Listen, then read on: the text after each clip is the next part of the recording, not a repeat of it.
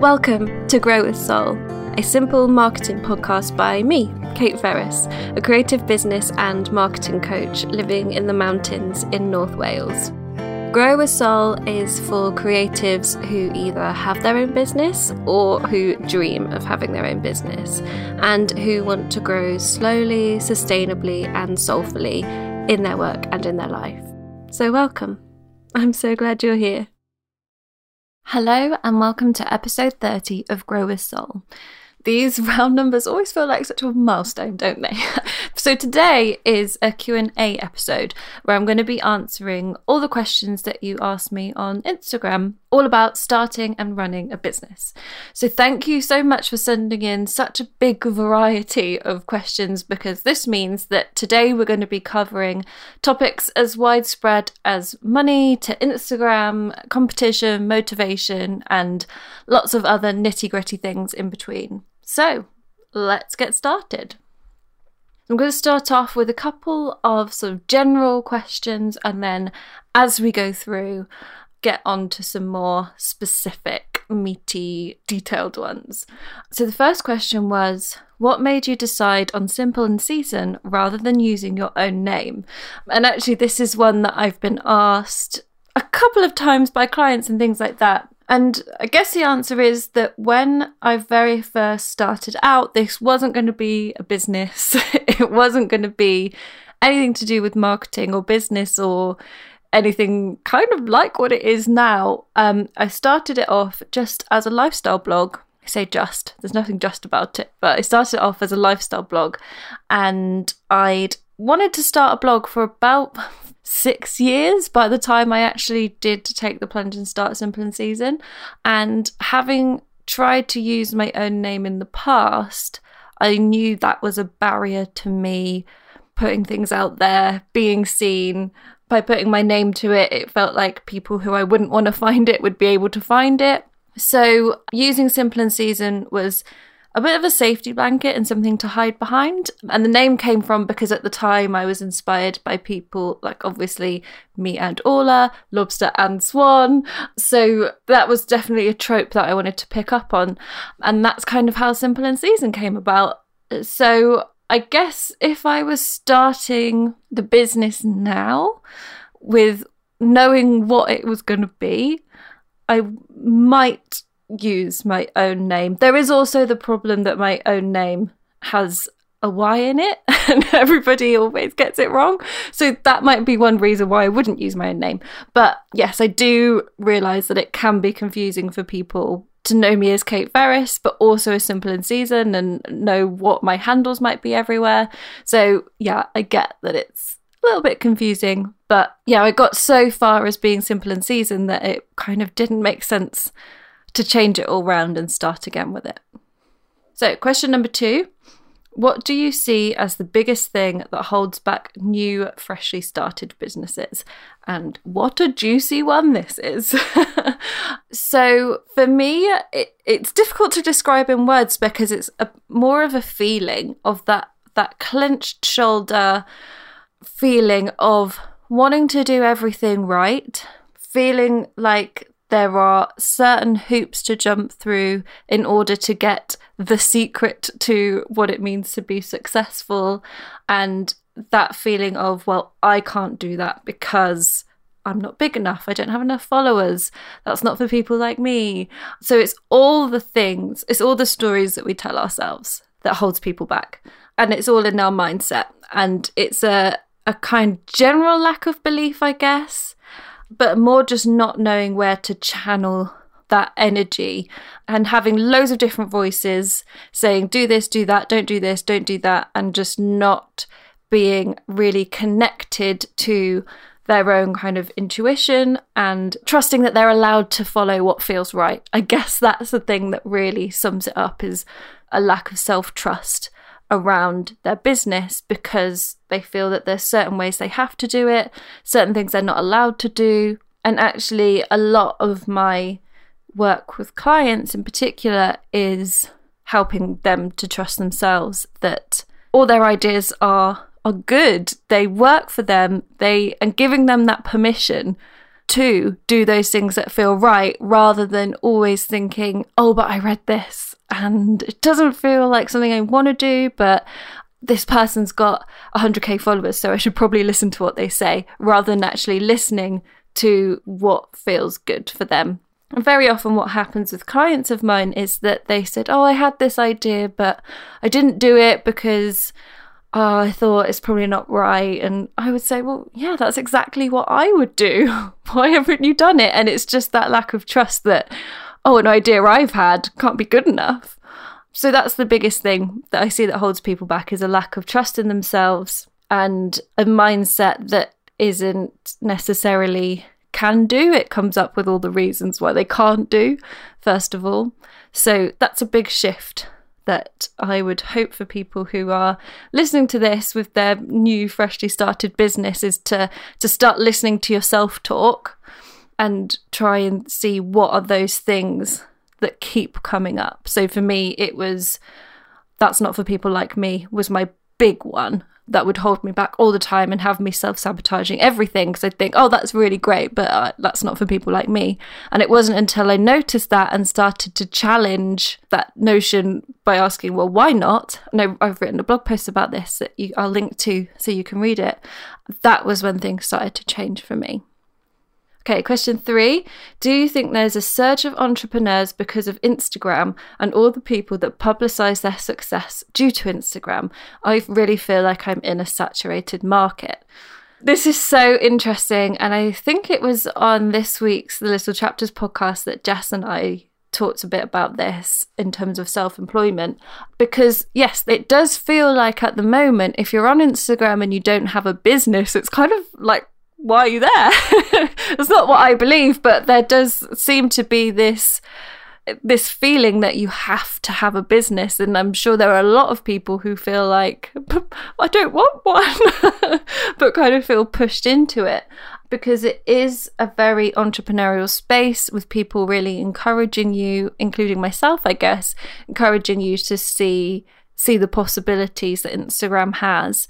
And yes, it's also because it's the place where people spend a lot of their time, a place where people go to say, This is how much I'm earning, or this is a success I've had, because it's their marketing channel. They want to talk about those successes in order for them to look good.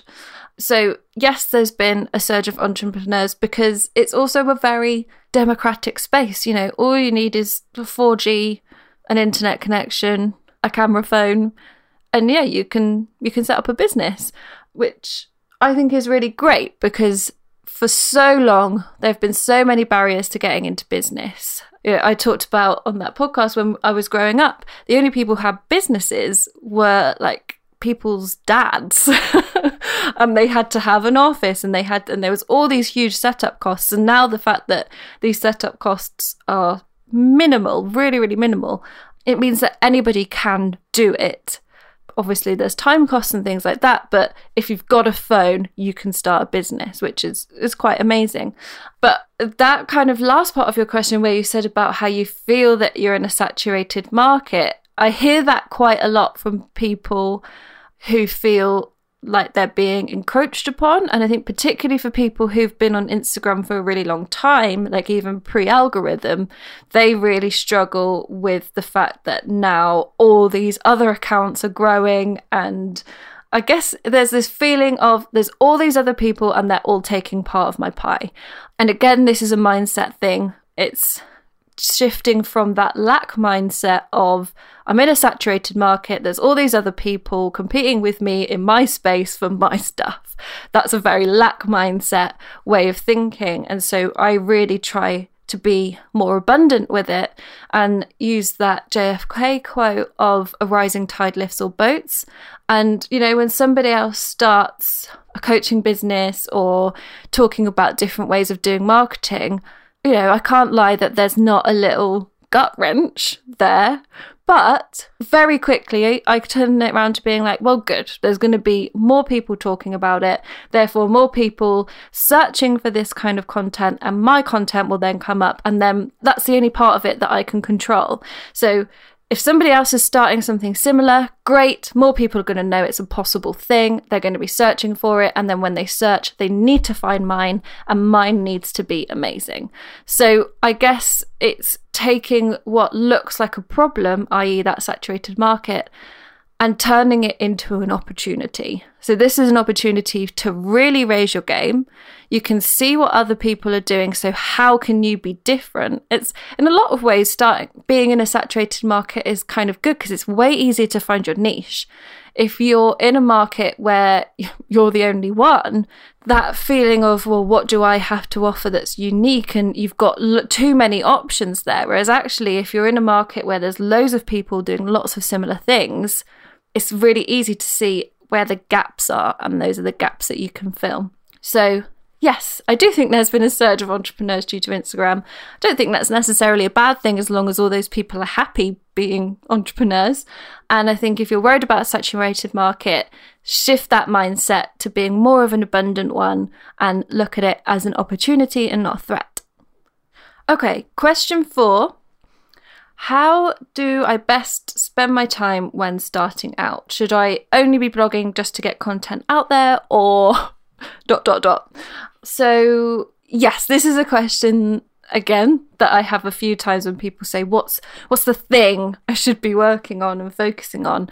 And obviously the answer that nobody wants to hear is that really how marketing works is not having that one thing that works for you. It's having lots of things that all work together to build a whole big brand story rather than just focusing on Instagram or just focusing on the blog.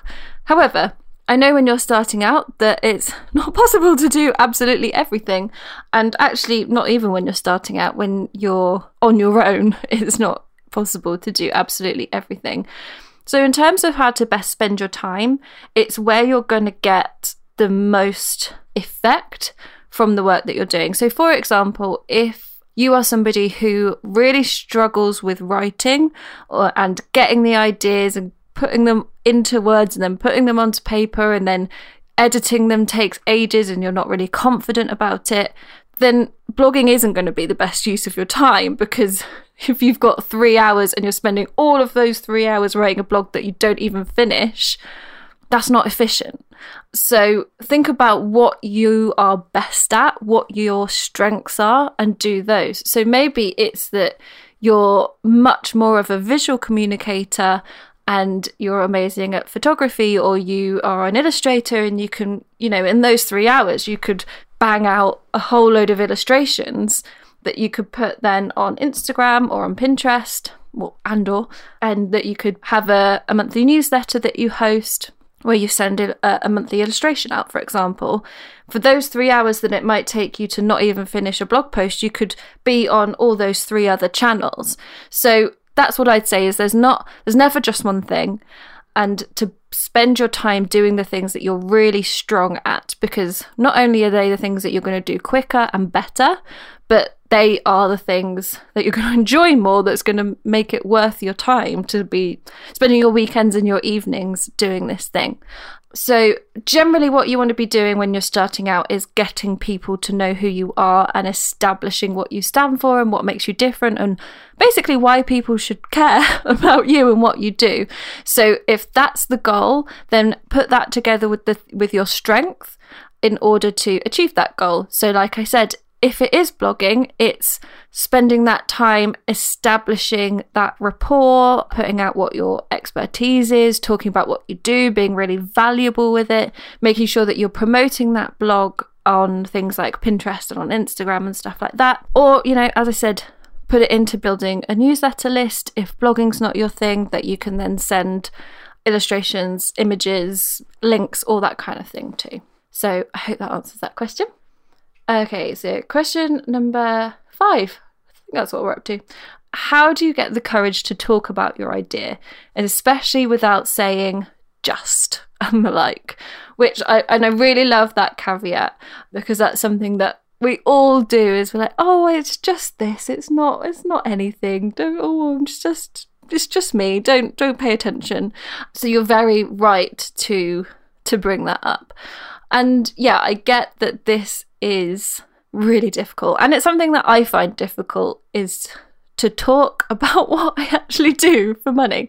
And it's something that people have said to me in the past of like, it, would be great to hear more about what you offer. So I guess that's the first thing is that if people are following you, they're on your list, they read your blog, they comment on your Instagram, they're there because they're interested in you and they want to hear about what you do. Particularly for your mailing list and things like that, they're there because they want to find out about this stuff. So that's the first thing to remember that you're not necessarily annoying people. And what I always find in these situations is that it, to turn the frame of reference around, and by that I mean when you come at it from a kind of place of ego where it's about you, i.e., this is what I'm doing, this is my idea, this is what I want it to do for me, that is a very kind of icky place it feels like to come from. But we kind of don't think to switch it around and be like, this is for you. This is how I want to help. This is what I've got of value. This is how I can serve that when you think about the person that you're talking to, and so talk about your idea from how it's going to help them, that becomes a lot easier to talk about it. So rather than, oh, I've got this ebook and I really want it to help spread my message much further and uh, make sure that people can know all about what I do. Yeah, that's not a very nice way to be communicating it, but I've got an ebook and its mission is to help people to come up with their perfect dinner party recipe. that was, if you can't tell, that was off the top of my head. But it's to help people eat the food they want to eat or to, to host the parties they want to host and to build their confidence hosting those things when they've got their mother-in-law coming over and she always has a snide comment i want to help you to have something that she can't make a comment over.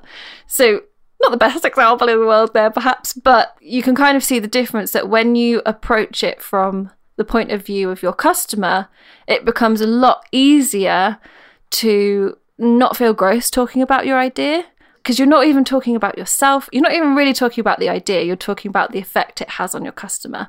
So that's something that I always say to people is there's a difference between what you're selling and what somebody is buying. So you might be selling this ebook, but they're buying the knowledge and confidence to host their perfect dinner party. So if you think about what they're buying, talk about what they're buying rather than what you're selling. That's an easier way to talk about it because it's not about you and it's very much about them. And at the end of the day, that's all people care about. okay, so question number six is how to motivate yourself when you know what you need to do, but you're scared. And oh, I feel this one. I really feel it because yes, you you can have the idea, you can have read all the blogs and listened to all the podcasts and know exactly, you can see it, you can see how you're going to get there, but there's just that fear holding you back. So what I would do in this situation is to systematize it and take yourself out of it more and take all the decisions out of it. So, what I mean by that is when you have to think about the things that you need to do, that's when there's space for that fear to come in.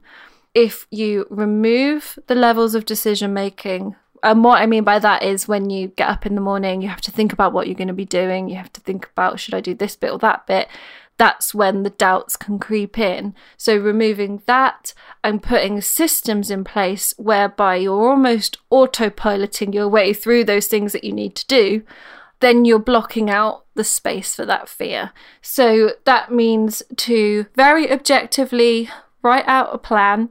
So, go back to the previous episode with Josephine about planning, there's so much stuff in there.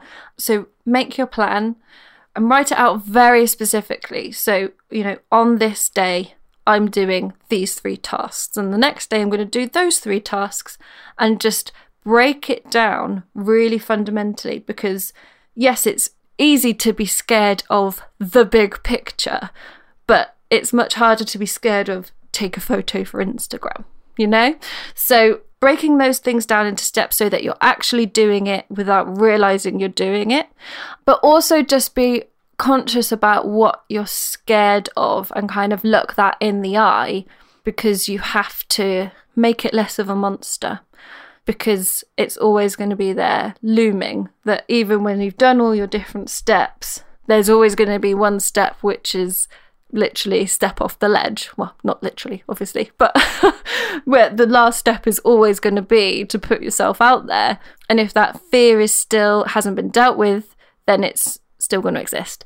So to look that fear in the eye, get really objective and truthful with yourself about what that fear is and what it is actually of. And it's not just, oh, I don't want to put myself out there. Yeah, but why not? We've got to get really specific about that.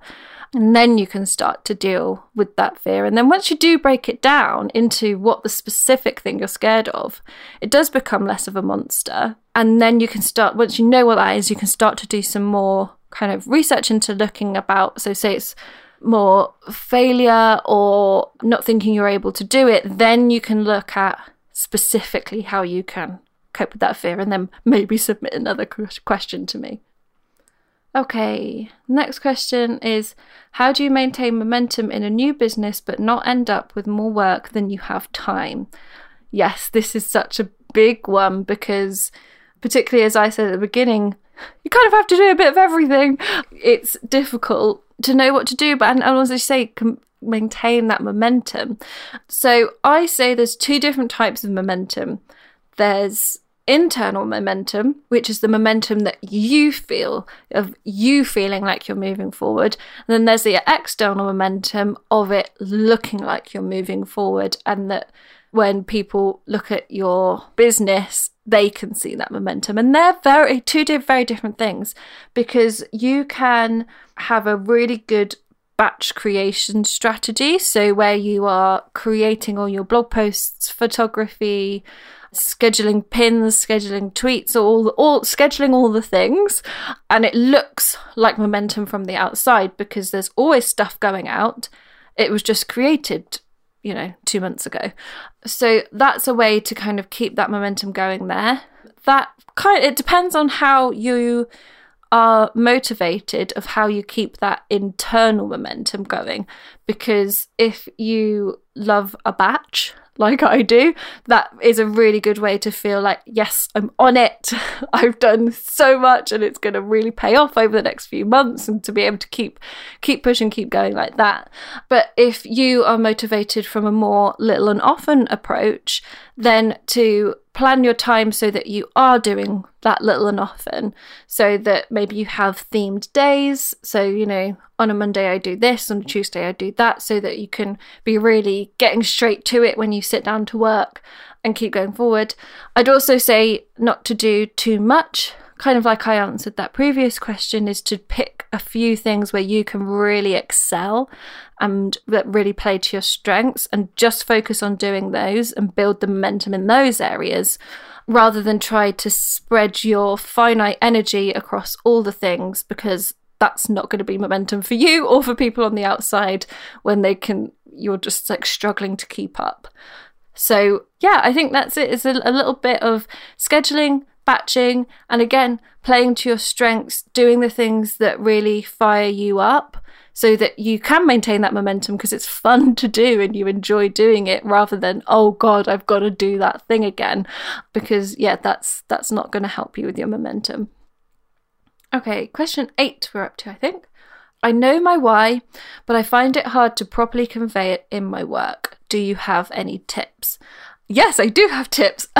Um, what I'd say is that a not to overthink it too much. I think that I mean me especially I'm talking about the why and purpose all the time that it can feel like yes I, I've got this this statement this why statement but like I can't write that in all my blog posts and in all my Instagram captions and things. So conveying your why can be very subtle it doesn't have to always be, you know, a punch in the face of your why all the time. It's just making sure that you don't talk about anything that isn't your why.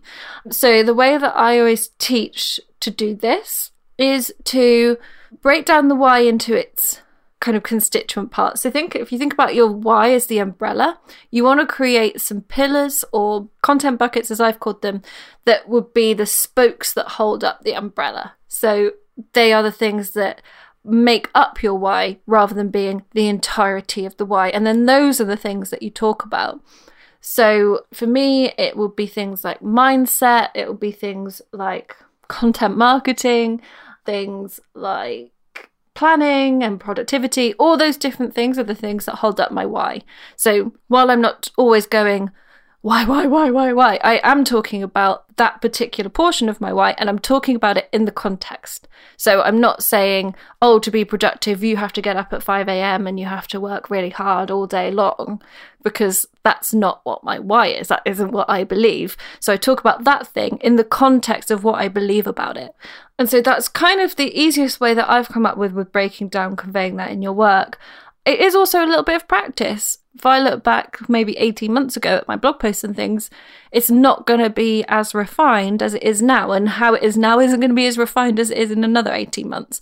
So it's always a work in progress of how you're learning to communicate that. And as the more that you do it, the more that you try different things, the more that you have something that goes, whoa, that was really not the right thing to say, the better that you become. So Start with those spokes of the umbrella and talking about them in the context of what you believe about them, but also just know that you've got to keep doing it in order to refine it. Okay, next question. How do you choose a business idea when you have two somewhat conflicting passions? So, I guess the crux of this question is how conflicting the passions are. Because if it's something like, I don't know, veganism and butchery, then yeah, they're they're probably not going to go together. But I'd say that then most things, unless they are literally the opposites of each other, will go together if you've got a strong enough central why or brand purpose. Because you are a human being who has these two things. So your business can have those two things too. So think about why you have those two different passions, how they come together in your own life, and then see if that works for the business as well.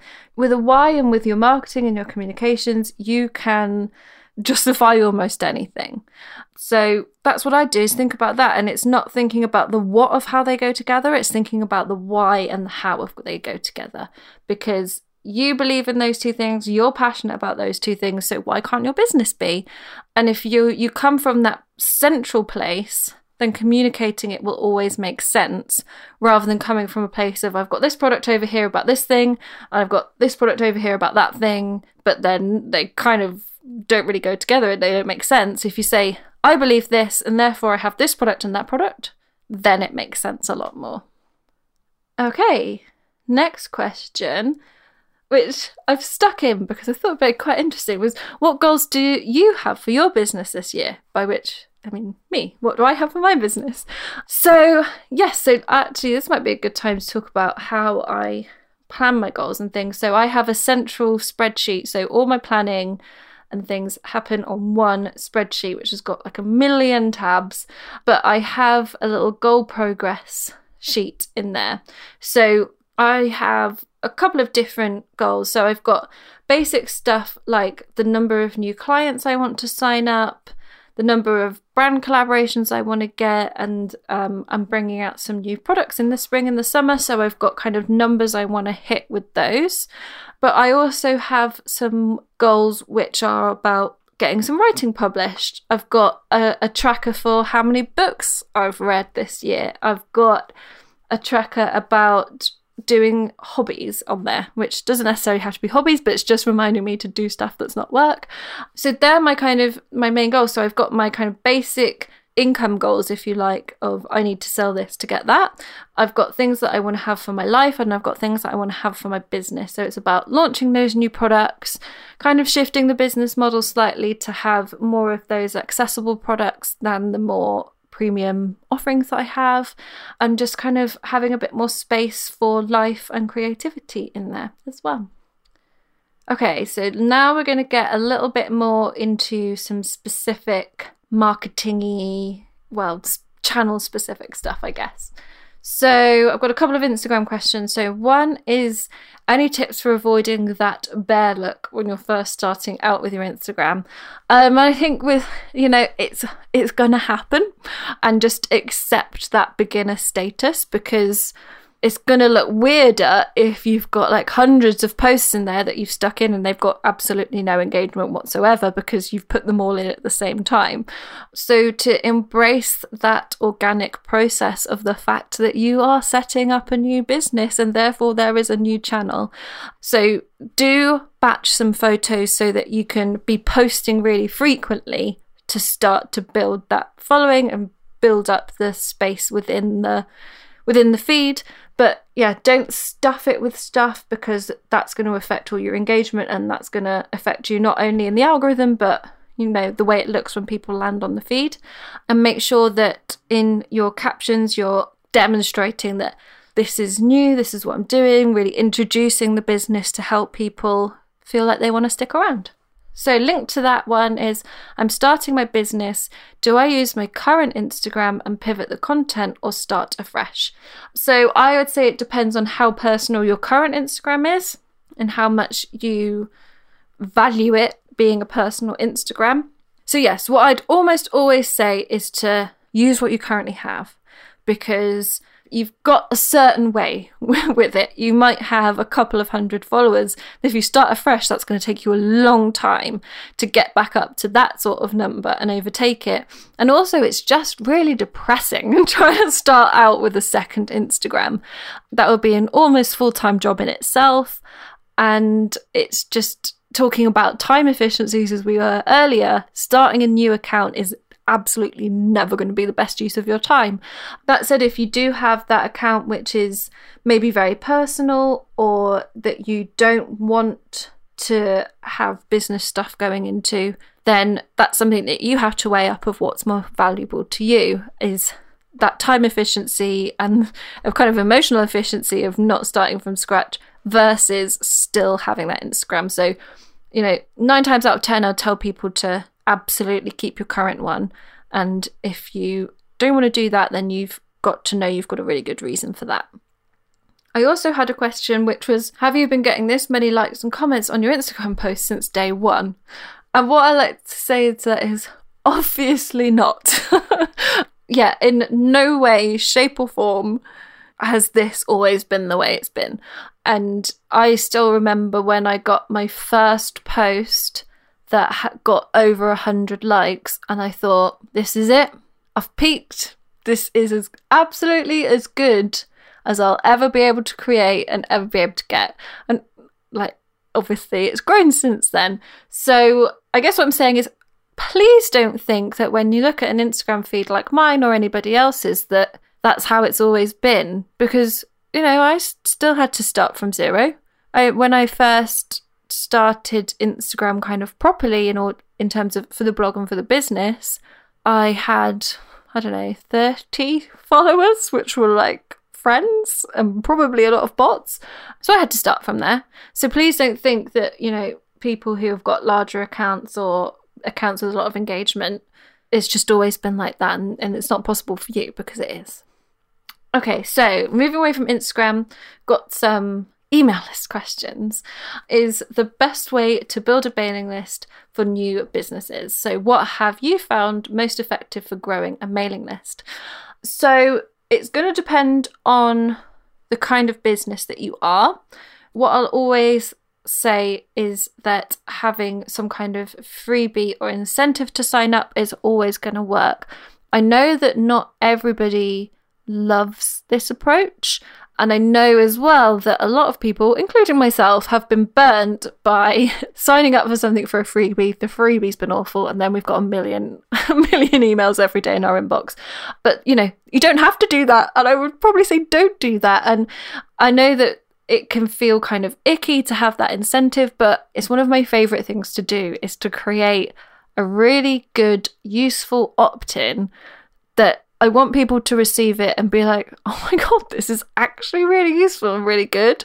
Because that's the kind of brand that I want to build is that where people feel that I'm useful to them and that they're getting some really good value from me. And it just feels good for me to be able to put that stuff out there for free.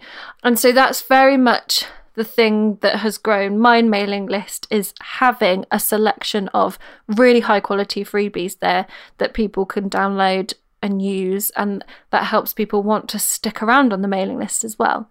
I'd also say to market your list like you would a product. So having a, just a little sign up box at the bottom of the page that says sign up for our latest news like nobody wants to do that. That you don't want to do that. You don't go onto people's website for the first time and be like oh yeah amazing. I want more emails in my inbox. So you've really got to sell what you're going to be sending out. So for that you've got to know what you're going to be sending out. So again having a page where you can really talk about the value they're going to be getting break down what they're going to get every month or every week so that they can feel confident in what they're going to be getting and trust you in what they're going to be getting because that's then another barrier to them signing up taken out. Is that not knowing what I'm going to get? Is it just going to be a million sales emails a day or is it going to be something with some really cool links once a month? And then the third thing that has been effective for growing a mailing list is to be out in the world talking about it. So, one of the biggest spikes for my mailing list sign up was when I was on the hashtag authentic podcast. So, being in places where your your ideal sign-ups already are and talking about the fact that you've got that list and you've got those resources um, and they can sign up and they're free is a signpost for people to go over. So making sure that there's a reason for them to sign up, that you are establishing the trust of what they're going to get to help them sign up, and then go and talk about your list and those freebies in places where your customer already is. Okay, I've completely lost count of what number we're on, but the next question is Is local marketing important for online businesses who don't have a location open to the public? And that's a really interesting one because, again, it depends on what you want to be doing. So you can still have an online business, an online shop. But if you want to be a business who has maybe one of your values is community or you want to be very visible in your brand, then uh, doing some local stuff like fairs or free workshops or paid workshops, even, or collaborating with other local businesses is a way that you can embody those values but in a way that's kind of convenient because it's local for you as well. And if you're doing that in your local area, you're just also establishing a kind of sense of place for people as well. So the key with that, all of that, is that making sure that you're sharing that stuff so that it's not so much about doing the local marketing so you can build a local audience. It's that you're doing the local work to show to your global audience or your wider audience that you are embodying those values and practicing what you preach. But just also being very careful that you don't want people turning up to your house when you are doing that local stuff.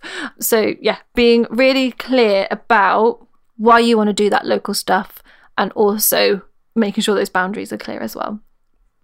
Okay, next one is when customers have unrealistic expectations or complaints how to handle the emotions that come with this, and how to respond gracefully with clear boundaries, ensuring you're not feeling pressured by these few people. And yes, I mean, to put it nicely, there's naught as queer as folk.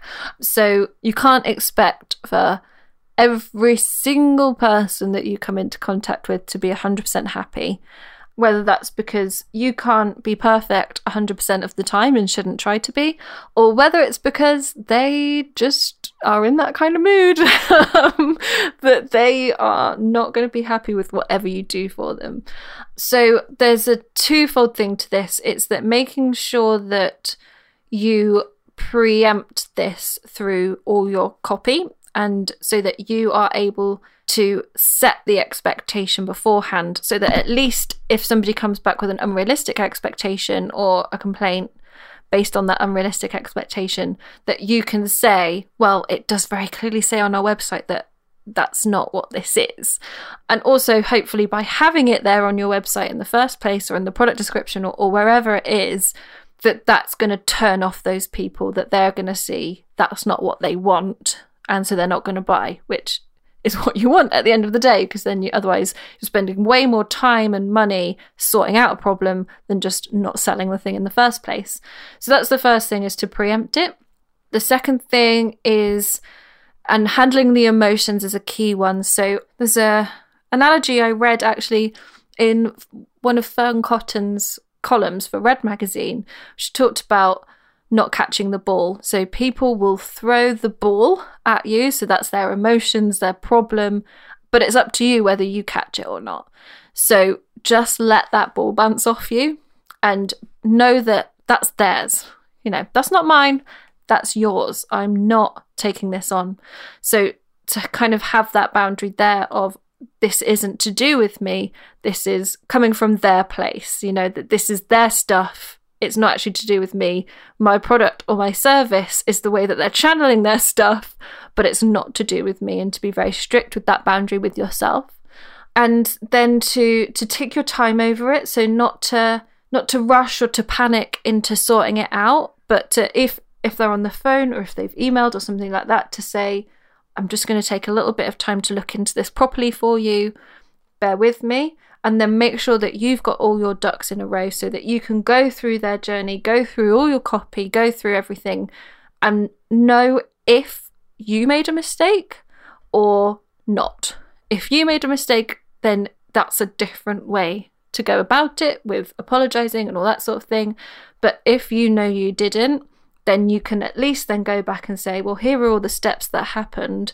There was a miscommunication here, but, you know, I'm holding my ground on this one.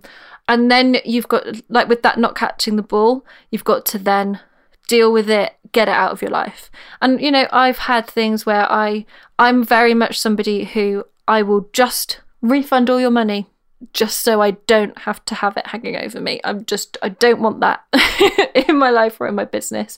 So if there's anything that is making me feel heavy, then I, I deal with it and get it out. And so I can go back to focusing on the people who are right or the people who do get it. So I guess that's the thing to do is that if you've been dealing with these unrealistic people or these people who aren't getting it, who aren't right, is to then immediately go and submerge yourself in the voices that do. So deal with it and then go and speak to a business pal or go and keep somewhere. I, I know Emma Gannon does this. She keeps a email folder of like nice things that people have said or go through your comments or like just go and post something on Instagram, do something really productive and proactive for the people who get it so you can get those positive voices into your head. But I think the main thing I say is don't catch the ball. Just don't catch it. It's not your stuff. So deal with it from that objective place. Okay, so we're going to finish up with a couple of questions on money and things like that. So, the first question here is all things financial planning and business model. I don't know where to start. So, with this, I would start with your business model. So, rather than using the term business model, this is just the way in which you make money. So, it's pretty much just your income streams and how they work together. So, looking at all the different ways in which you can make money. So, for me, that is with one to one work, it's with coaching, and then it's with brand work, and it's going to be with my workbooks, which are, or my kits, which are coming out. So, they are my income streams, and with each one, I know which one's my well, I know which is my primary, I know which is my secondary, my tertiary, and then things like brand work, which just kind of tops it up and that's the business model. it's not, I mean, obviously, if you want to be getting funding from a bank or something, you need to go into more detail than that. But for yourself, that's all you need to know. There's no need to overcomplicate that. So, what are the ways in which I make money? Which ones do I make the most money from? Which ones do I make the least money from? And that, that's how you then prioritize your activity so that you spend more time on marketing the one that makes the most money and less time on the one that makes the least. And then in terms of financial planning, you use that for your planning. So I would recommend a blog post by Jen Carrington where she talks about planning your finances and things.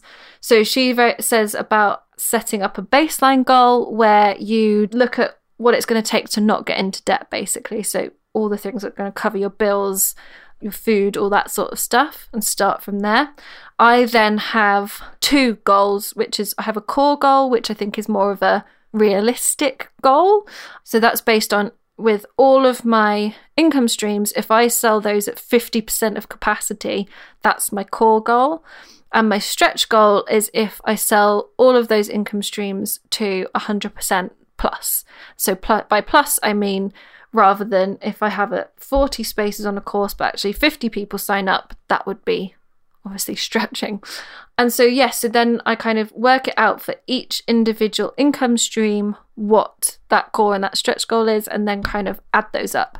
So, what you then are left with is a goal that feels realistic or one that feels like way less than you need it to be. And if it's way less than you need it to be, then you need to either, well, you need to shift your mod- business model in some way. So that might mean upping your pricing, it might mean adding in a different income stream to match the gap that you've got. It might be changing your expectations. But that's the thing, when you've got that shortfall between what you kind of need slash want and what your income streams are giving you, then there just needs to be something else raise the pricing, add something else in. But yeah, that, I'd say keep it really simple like that because it, this is definitely one of those things that people think, oh, there's a right way to do it, and I'm not doing it the right way, and I, it must be right. And what would somebody think if they looked at it? But if the only person looking at it is you, then the only person needs to make sense to is you.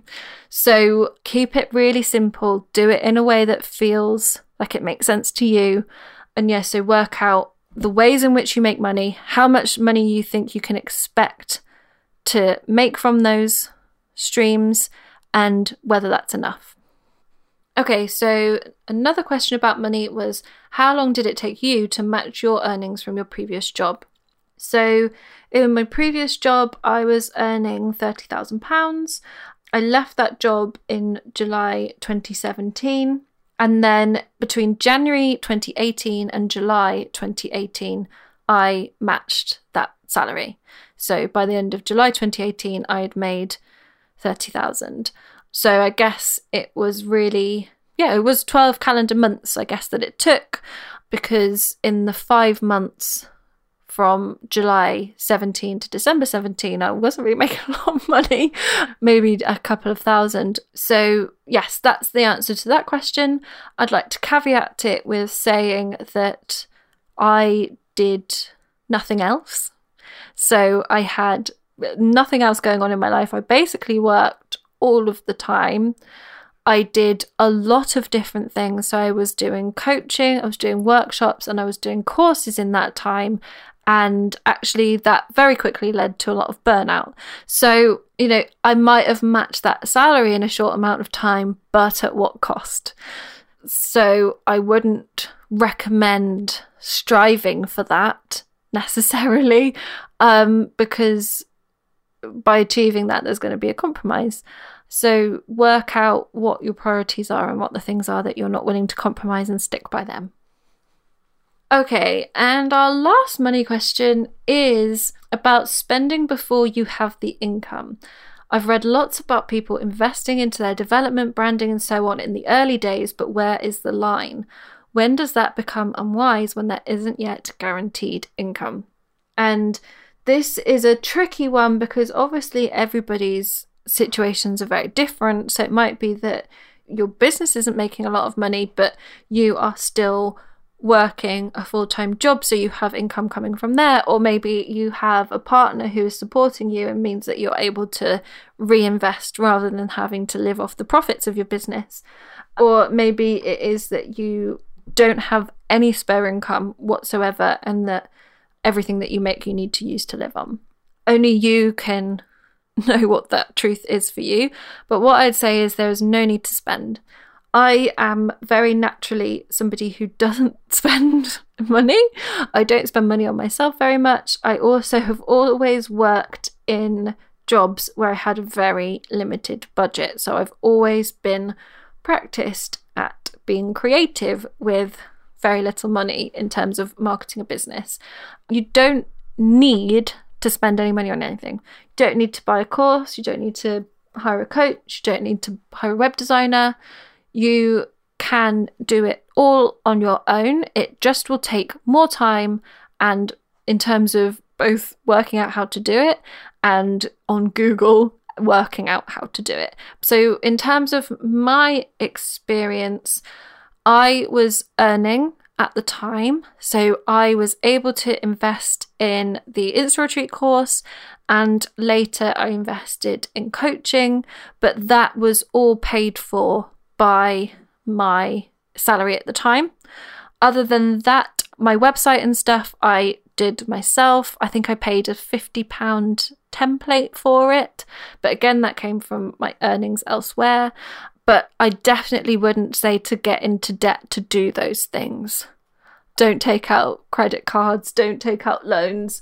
It, I mean, it's difficult. It depends on the kind of business, again, because if it's a, a very physical business where you have to pay rent on a shop or you have to buy stock, that's different to setting up an online business where the overheads are much smaller. So, from my experience, I would never get into debt for a business that's not yet paying anything. I've never invested anything that was going to mean that I was short on any of my bills or expenses in that month. So, yeah, it's possible to do it without needing to invest in a lot of stuff. So, I guess it's you have to know what feels right. And I think because if the only reason you're thinking about doing it is because you're seeing other people do it, that's not a reason to do it. Just because other people are investing in all the shiny stuff doesn't mean that you're going to be less of a business owner because you're not doing that. And in fact, it's very easy if you've got the money to pay your way to success. But it doesn't work like that. You know, buying a course or hiring a coach isn't like a, a tick box and now you're going to be successful. You still have to do that work. So, whether you're buying the course or whether you're learning it through Google and Pinterest, then it's still the same amount of work you're going to have to do. It's just kind of funneled in a slightly different way. So, yeah, don't invest in things because you think you have to. Work out how you can do it for free first. And then get really, if you do want to invest in stuff, get really clear on what's going to be most efficient. So perhaps if there's something that you feel is you're really weak on, then that's the course to buy rather than maybe hiring a designer who you know you can actually work out how to do that yourself. You've got quite good eye for example. But yes it's tricky because it's really very different from everybody's perspective. So i think my main thing with this is don't be swayed by what other people are doing. Work out what you can do for yourself. So yes that is all my questions. So thank you so much for sending them through and we will do another one soon. So if you're not following me on Instagram, I'm at Simple and Season, and that I put always put in my stories when I'm looking for podcast topics or podcast guests even. And if you wanted to submit any ideas for the podcast, you can do it there. So any links and resources that I mentioned will be on my website as usual, which is simpleandseason.com forward slash podcast. And so if you enjoyed this episode, as always, do let your friends know and share on Instagram and share where you're listening so that I can, can see you and give you a wave. And until next time, I hope you grow with soul.